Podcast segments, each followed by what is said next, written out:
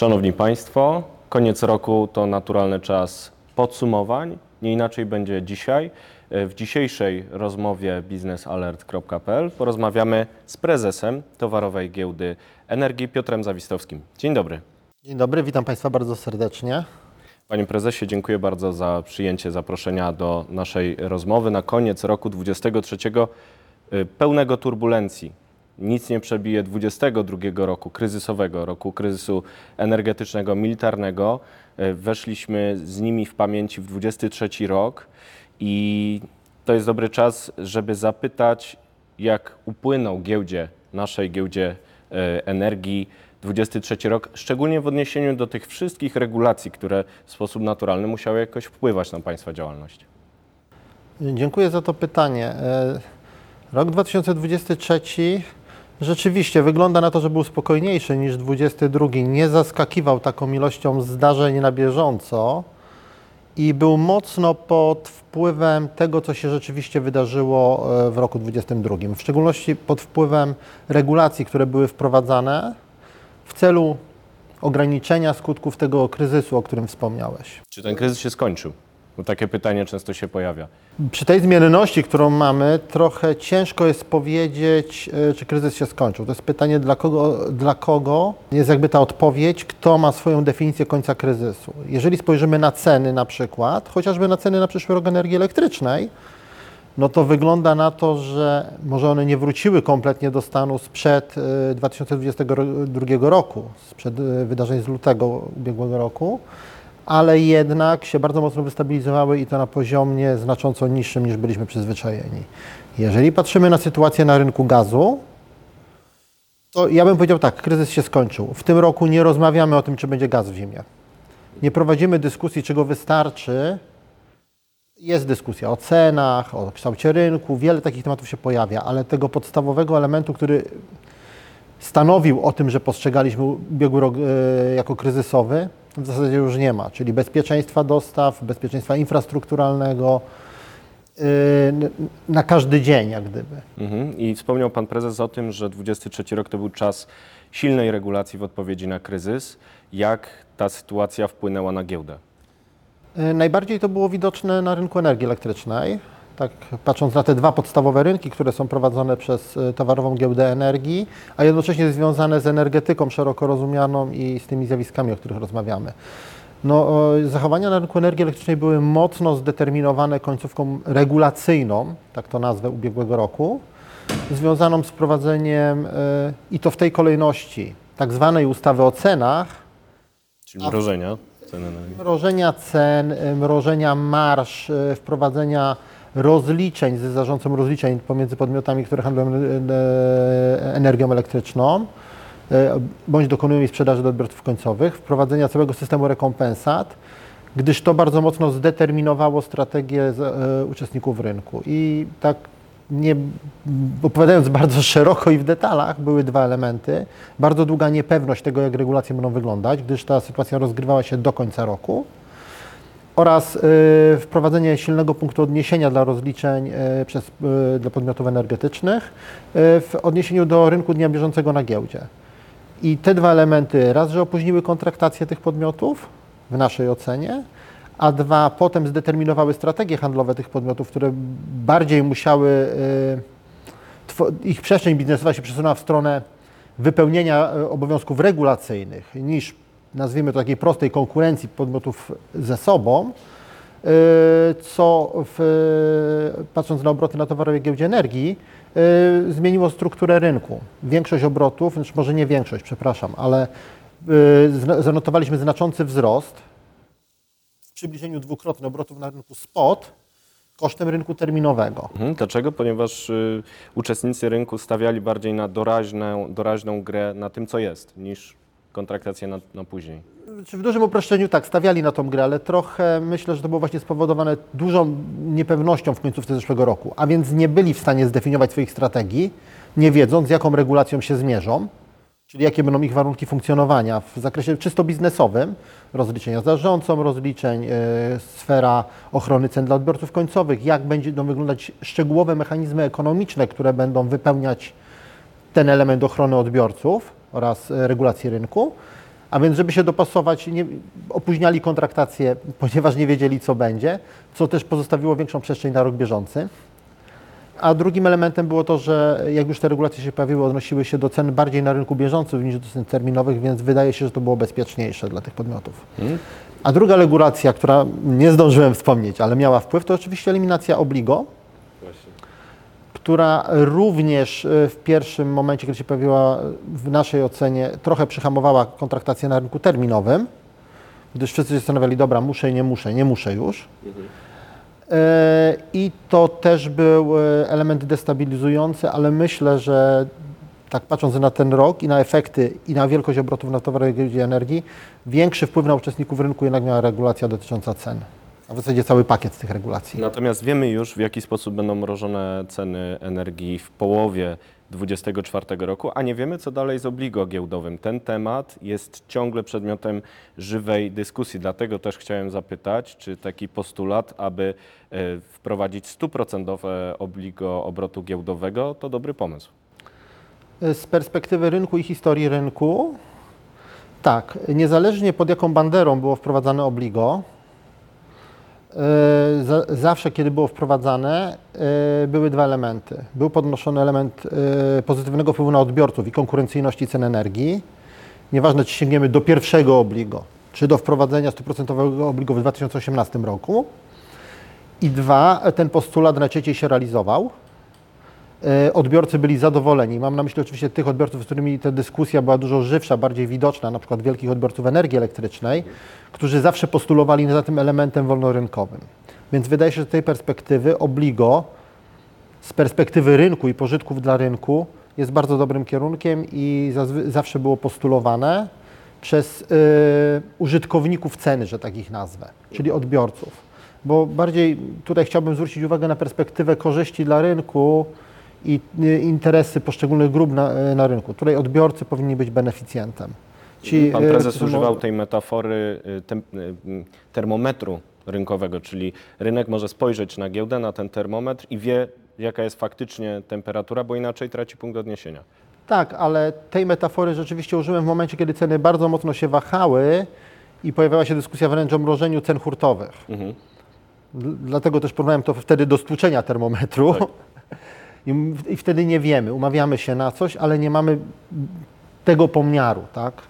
Co jest jakimś rozwiązaniem, które ma swoje wady i zalety, ja raczej widzę więcej wad.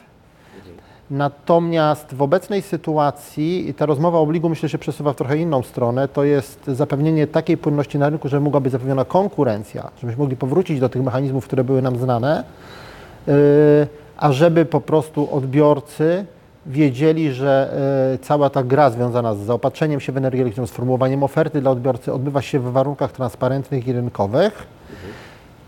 Inną kwestią jest to, że struktura rynku, wszelkich rynków energii, bo one są zazwyczaj mocno skonsolidowane, yy, jest, yy, ma tą cechę, że transparentność powoduje, że nawet z perspektywy decydentów łatwiej jest zobaczyć, co się dzieje i mieć pewność, że te mechanizmy odbywają się w sposób niezaburzony, płynny. Jest to łatwe w ocenie, widać to po obrotach, czy to jest płynne, czy to nie jest płynne. Y, jakie jest od, odzwierciedlenie innych zjawisk, na przykład w cenach energii elektrycznej, choćby wpływ y, cen uprawnień y, do emisji CO2. Natomiast obligo to nie tylko energia elektryczna. W 2024 roku nawet 55% gazu będzie przedmiotem obrotu giełdowego. Jak ta zmiana będzie wpływać na rynek w nadchodzącym roku? Jeżeli chodzi o rynek gazu, myśmy nie zanotowali takich turbulencji z perspektywy giełdy i obrotów, tylko tego się trzymam, bo oczywiście była cała sytuacja z cenami gazu, z dostępnością i z tą dyskusją o tym, czy będzie gaz w zimie, czy nie. E, tutaj obroty bardziej są wypadkową konsumpcji krajowej. Myśmy to oglądali ze stro- od strony liczb, więc e, nawet ten spadek do 35%, gdybyśmy spojrzeli na dynamikę również konsumpcji, a więc spadek obrotów u nas, bardziej był zdeterminowany, nam tak się wydaje na tą chwilę, e, z e, poziomem konsumpcji niż samym poziomem obligo gazowego. Więc powrót obligo gazowego oczywiście będzie miał pozytywny wpływ, czy też powinien mieć pozytywny wpływ na obroty, Natomiast bardziej determinowa- zdeterminowane one będą e, poziomem konsumpcji. Tutaj się spodziewamy i my, i tak samo takie są prognozy gaz systemu, wzrostu tej konsumpcji gazu. Przez niższą cenę? E, No niższą e, też, no bo te turbulencje chociażby, e, o których wspominałeś, wywołały różne zachowania podmiotów zużywających gaz, chociażby przemysłu chemicznego. E, I e, ta stabilizacja, te niższe ceny, czyli powrót do swego rodzaju normalności, e, powinien spowodować e, wzrost konsumpcji, a co, a co za tym idzie, my się spodziewamy wyższych obrotów niż w roku bieżącym, e, w roku 2024. Ale trzeba przypomnieć, że jednak te ceny są nadal dwa razy wyższe niż przed kryzysem energetycznym. Prawda? Mamy około 40 euro za megawattogodzinę. W 2021 roku w wakacje było 20 na przykład. E, Tak, ale akurat 20 rok to był pierwszy rok pandemii, kiedy stanęła gospodarka i konsumpcja w wielu miejscach stanęła. Ja myślę, że mierzymy się z czymś takim generalnie jako gospodarki. Mam w ujęciu nie Polska, tylko bardziej globalnym, że e, następuje pewne przewartościowanie poziomów cen. E, co byśmy nie mówili, się choćby przykładu gazu, zmiana łańcucha dostaw. Proszę to, z rur na statki z transportu ze wschodu, którego dokonuje cała Europa, Polska dokonała tego wcześniej, na szczęście i dzięki temu byliśmy bezpieczni, na dużo większe wykorzystanie LNG będzie miało wpływ na konkurencję, zaczynamy konkurować na innym rynku, będziemy konkurować z Azją o ceny i tak dalej, i tak dalej. To jest jakby zupełnie nowa sytuacja. Ona jest bezpieczniejsza politycznie, natomiast mamy zupełnie inne determinanty y, cen i gdzie się odbywa ta gra podaży z popytem. I musimy się z tym liczyć, tak mi się wydaje, że nastąpi pewne przewartościowanie e, cen nośników energii. To będzie w jakimś sensie w gazie miało odzwierciedlenie, no i w energii elektrycznej. Widać, że stabilizuje się polityka klimatyczna w ujęciu chociażby uprawnień do emisji CO2. W tym sensie stabilizuje się, że nie, nie, nie, tw- nie otwierają się furtki, żeby to miało być tańsze. Będzie to elementem cenotwórczym i do pewnych poziomów cen energii elektrycznej wydaje się, że również nie wrócimy.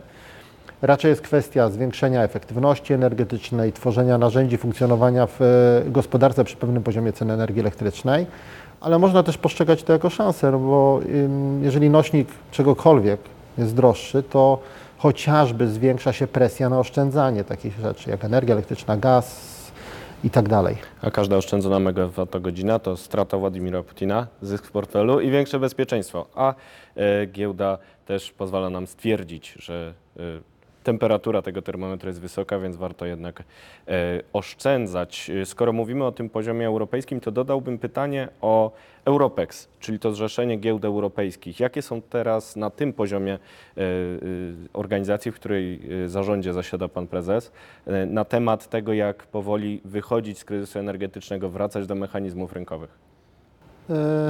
To można bardzo prosto skwitować. Na poziomie rozmowy, nazwijmy to politycznej, e, na poziomie Unii Europejskiej, wszystko się sprowadza z perspektywy giełd i tych e, osób, które są, chciałem już, że zrzeszone, ale nie chodzi, że one są zrzeszone, bo one są zwyczajnie zaangażowane w e, ideę wolnego rynku.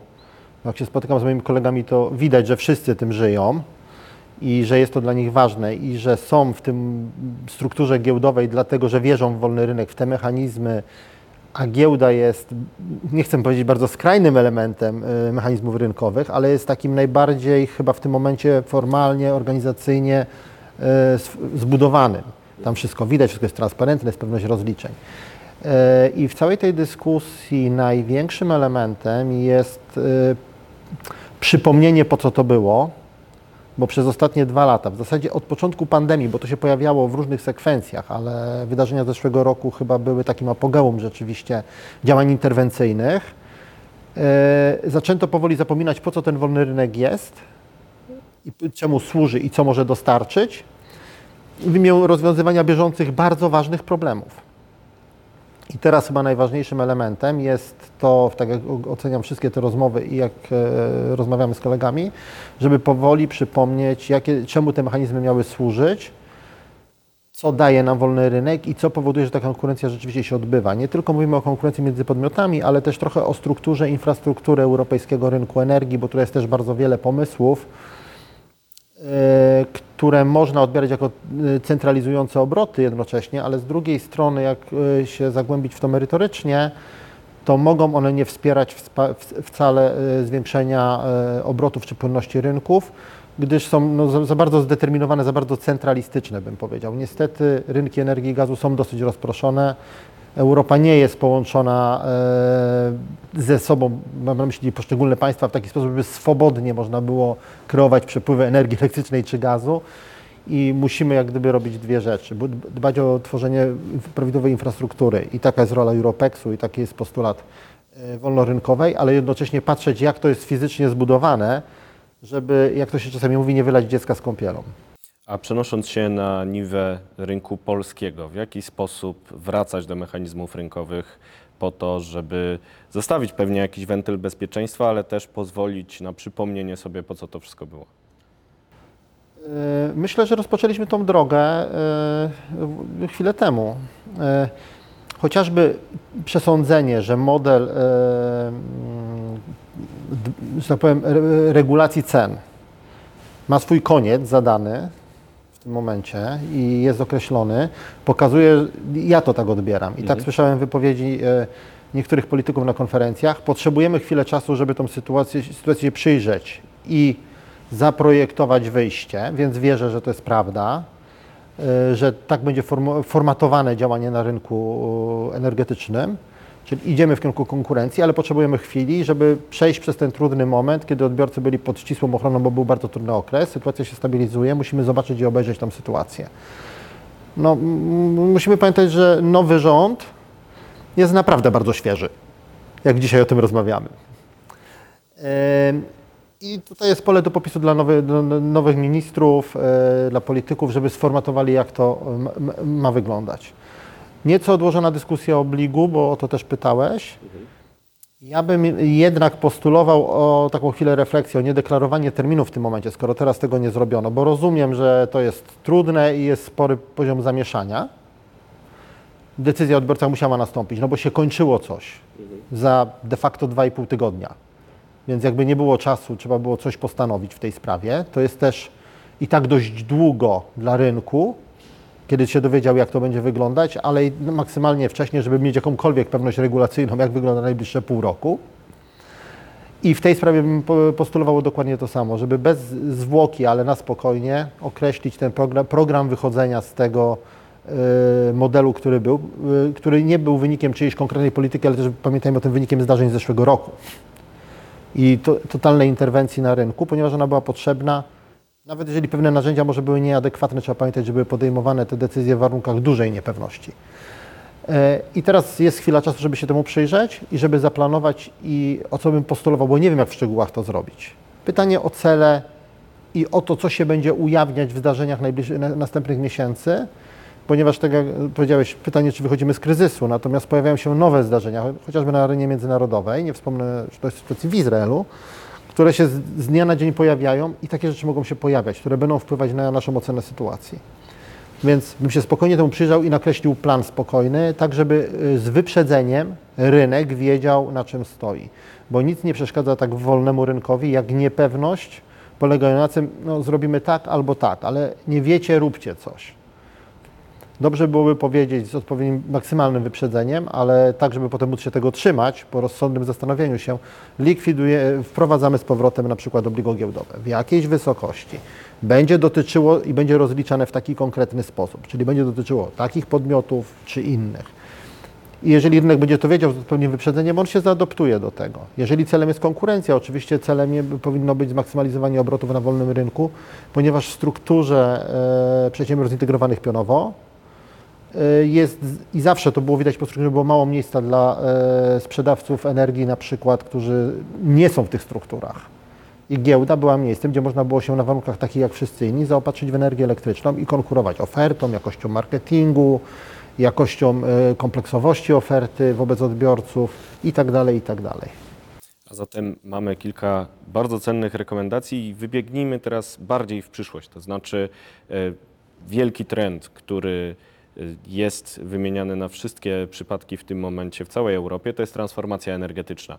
I tutaj Towarowa Giełda Energii podjęła pewne działania i też zapewne widzi dla siebie jakąś rolę do wykonania na szlaku polskiej transformacji energetycznej. Jak pan prezes patrzy na ten proces? E, No powtórzę to, co mówię zawsze w takich sytuacjach. Giełda jest tylko odpowiedzią na potrzeby rynku. Rynek potrzebuje transformacji, chce transformacji. Co na to giełda? No to, to jest bardzo fajna ogólna e, myśl. Potrzebujemy transformacji. Najpierw musimy zdefiniować narzędzia transformacji, a żeby móc wypełnić je potencjalnie produktami, które, którymi giełda może ją wesprzeć. Ale bez szczegółów, bez rozmowy o szczegółach, co to ma być, e, nie da się tego zrobić. Ja, bo to tak może brzmieć bardzo ogólnie, posłużę się przykładem. Na wielu konferencjach byłem pytany, y, czy wodór albo biometan tak albo siak na giełdzie. Dopóki będziemy rozliczani w gazie zawartość energetyczną, nie potrzebujemy nowego produktu. Jest jakiś potrzebny model wprowadzenia tego do sieci, a na końcu sprzedajemy megawattogodziny gazu. Możemy wprowadzać oczywiście gwarancję, pocho- e, gwarancję pochodzenia, żeby rozliczać obowiązki i tak dalej. Mogą, możliwe są różne mechanizmy, ale najpierw zdecydujmy się, jaki to ma być mechanizm. Jeżeli powstałby czysty rynek biometanu albo wodoru, to wtedy produktem przy przypadku handlu może być sam wodór bądź sam biometan. Ale najpierw musimy wiedzieć, jaka jest techniczna struktura rynku, a potem dopasować narzędzia giełdowe. Czyli wracamy do regulacji, które opiszą nam, co jest czym, zdefiniują sytuację. Do regulacji, do modeli technicznych, kto co dokładnie sprzedaje, jaka jest potrzeba rynku, ponieważ y, też się posłużę innym przykładem, który y, jakby pokazuje, że się inaczej nie da. Mieliśmy dyskusję z rynkiem na temat niektórych produktów i wprowadziliśmy tak zwane high piki i low piki. Po dużej dyskusji z rynkiem, ale mimo, że rynek mówił, że bardzo ich chce, jak się pojawiły w rzeczywistości, wcale delikatnie mówiąc, nie ma żywiołowego handlu na tych instrumentach. Więc tutaj zawsze giełda będzie nie w sensie negatywnym, że opóźniona krok za rynkiem, będzie tylko z tej perspektywy krok za rynkiem, że może tylko w odpowiedzi na potrzebę dostarczyć narzędzia. Ale najpierw musi być ta potrzeba dobrze zdefiniowana i musi być rzeczywiście do wypełnienia. Więc będziemy, tak jak wspomniałem o tym biometanie, jesteśmy w pracach biometanowych. Obserwujemy, co się dzieje z wodorem. W każdej tej kwestii jesteśmy w stanie się włączyć do gry, wejść na boisko, ale we właściwym momencie. Wejście wcześniej nic nie da. My nie, my nie zdeterminujemy potrzeby rynkowej ani modelu transformowania tego obszaru. My możemy tylko dostarczyć uczestnikom rynku narzędzia do ułatwienia handlu, zabezpieczenia rozliczeń, do stworzenia płynniejszych mechanizmów handlowych, czy na koniec dnia e, stworzenia na tyle atrakcyjnego rynku, żeby się pojawiły podmioty na przykład finansowe, żeby obracać jakimiś konkretnymi produktami, żeby jeszcze bardziej poprawić płynność, ale dopiero wtedy, kiedy będzie jakby ta pierwotna potrzeba dobrze zdefiniowana. Czyli rynek musi się zgłosić z taką potrzebą. My się zgłosimy, niech rynek to zdecyduje, co chce robić, a my będziemy w inicjatywie i my przyjdziemy, powiemy, że możemy coś zrobić, ale musimy dość dokładnie widzieć konstrukcję tego, co rynek chce. Jak chce handlować, jak chce się wymieniać towarem. A zatem czego życzy pan prezes rynkowi energii, gazu w 2024 roku? Y, Stabilnej ścieżki dojścia do spokoju. Spokoju w takim zakresie, będzie znana perspektywa regulacyjna, a żeby y, rynek, y, uczestnicy rynku mogli przejść z zarządzania ekonomiką związaną z regulacjami, czyli jak się odnaleźć w regulacjach, żeby zarobić pieniądze, bo prowadzą biznes, do stanu, w którym wiemy, jak wygląda regulacje, jak wyglądają regulacje, mamy stabilny horyzont i teraz zajmu- zajmujemy się zarabianiem pieniędzy, prowadzeniem biznesu, wiedząc, że jesteśmy w stabilnej sytuacji. Życzę rynkowi stabilności, żeby mógł się skoncentrować, tak jak powiedziałem, na swoim core biznesie.